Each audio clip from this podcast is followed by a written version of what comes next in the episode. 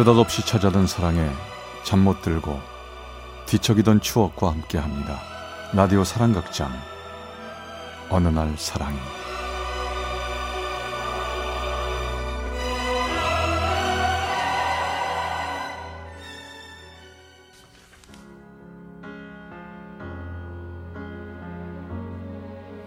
사랑의 체험수기 어느 날 사랑이 제97화 아름다운 인연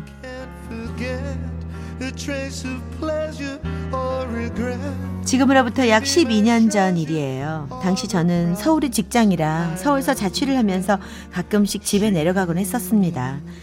그날도 무거운 몸을 이끌고 기차에 올랐고 제가 앉을 자리를 찾았죠. 그런데 당황스럽게도 제 좌석에 한 할머니께서 떡하니 앉아 주무시고 계신 거였습니다. 약간 짜증은 났지만 할머니 고단해 보이는 얼굴을 보고 저는 할머니 깨우는 걸 포기한 후 한간 통로 쪽에 기대어 조용히 책을 읽었지요.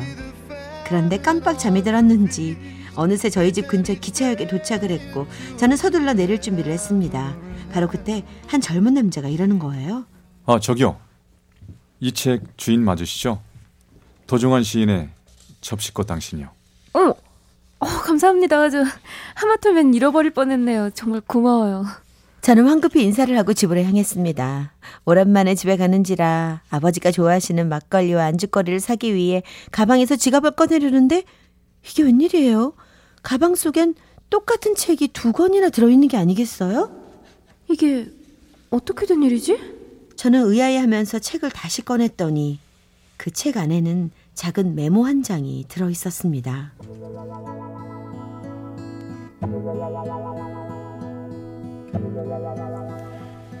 이 메모를 읽으실 때쯤엔 아마 목적지에 도착해 계시겠죠? 전 이 책의 주인입니다. 아까 할머니가 잠들어 계셔서 좌석에 못 앉으신 거 맞죠? 그 모습 너무 인상적이었어요. 그래서 유심히 지켜봤는데 저와 똑같은 책을 읽고 계시더라고요. 아마 이런 걸 인연이라고 하지 않나 싶어요. 저 있잖아요. 주위에서 괜찮은 남자라고 하니까 연락 한번 주세요. 기다리겠습니다. 그리고 쪽지의 맨 마지막에는 그의 전화번호가 적혀 있었습니다. 처음엔 뭐 이런 사람이 다 있어 하고 장난을 넘겼는데 왠지 모르게 저에게 책을 건네줬던 그 남자의 환한 미소가 저도 모르게 자꾸 떠올랐어요. 어디서 그런 용기가 났었는지 저는 며칠을 고민한 끝에 그에게 전화를 걸었습니다. 제가 전화를 하자 그 사람은 기다렸다는 듯이 너무나 반갑게 맞아주더군요. 아, 치. 아, 왜 그렇게 늦게 연락하셨어요? 기다렸는데. 그동안 잘 지내셨어요? 아, 그냥 좀 쑥스러워서요. 쑥스러운 걸로 따지자면 제가 더하죠. 아, 처음 보는 여자분한테 그냥 장난까지 쳤으니까요. 저 이번 주말에도 집에 갈 건데 우리 기차역에서 만날까요? 기차역에서요? 아, 저 그나저나 그 이번에도 또 어떤 할머니가 뭐 주무시는 건 아니겠죠? 아, 설마요.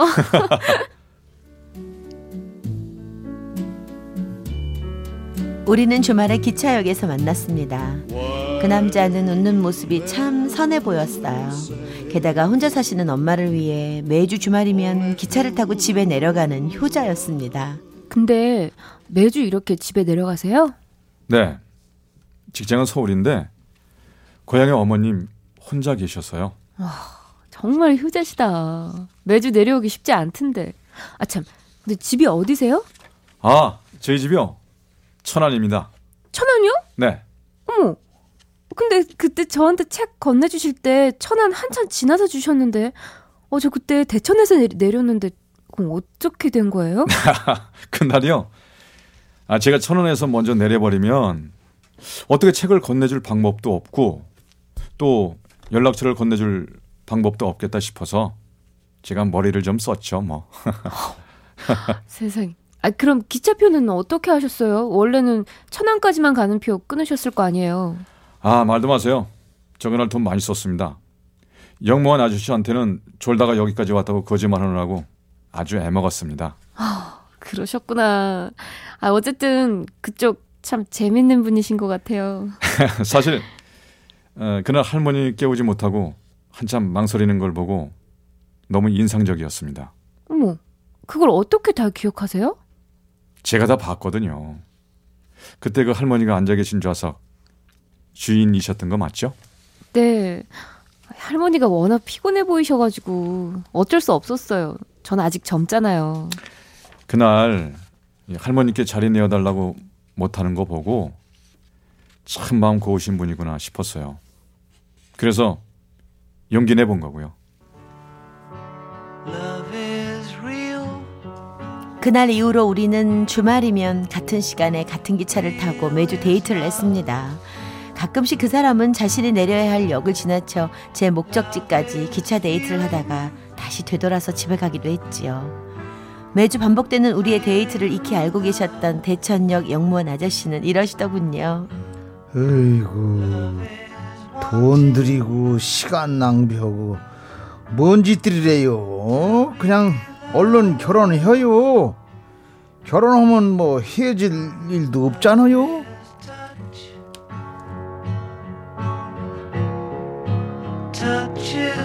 우리는 그렇게 서로의 사랑을 키워봐, 키워왔습니다. 하지만 그는 먼저 결혼에 관해 얘기를 하지는 않더군요. 그러던 어느 날 우리 둘 사이에도 문제가 생겼습니다. 부모님께서 자꾸 선을 보라고 하신 거였죠. 상대는 부모님이 좋아할 만한 멋진 배경을 가진 그런 남자였습니다. 전 부모님의 성화에 할 수 없이 선을 몰래 봤어요.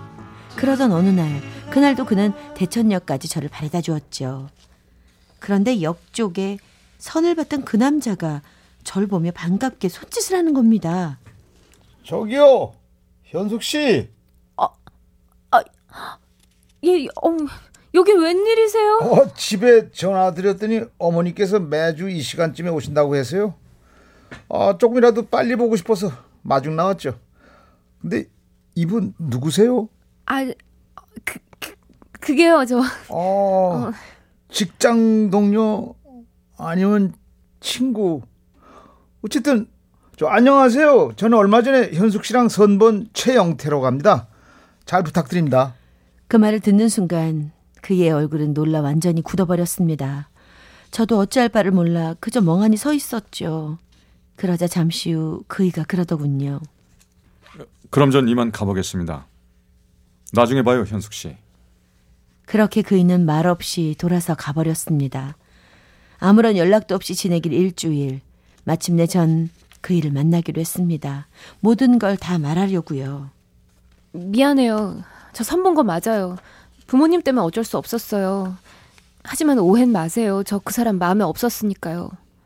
선 봤다는 사실 때문에 화난 게 아니에요. 부모님 때문에 그랬다면 저한테 왜 그런 얘기 안 했어요? 난 우리가 많이 가까워졌다고 생각했었는데 그게 아니었던 것 같아요. 미안해요. 미리 말 안 해서 미안해요. 아, 근데 하지만 아, 저도 많이 고민했다고요. 아직 그쪽에서 저를 어떻게 생각하는지도 확실히 모르는데 선을 봐도 되는지 안 되는지 그런 걸 제가 어떻게 물어봐요. 제가 어떻게 생각하는지 그걸 꼭 말을 해야 돼요? 매일같이 보고 싶고 조금이라도 더 같이 있고 싶고 그게 제 마음이냐고요. 그 제 마음을 몰랐어요? 미안해요. 전 그냥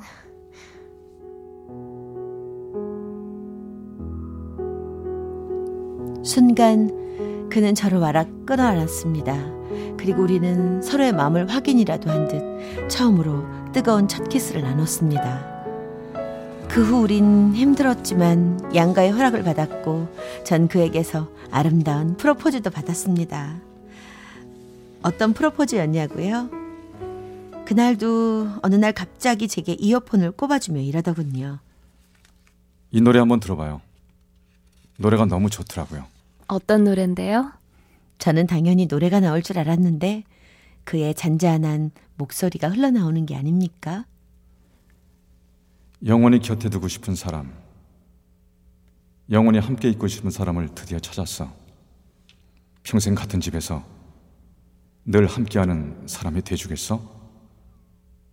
나랑 결혼해 줄래?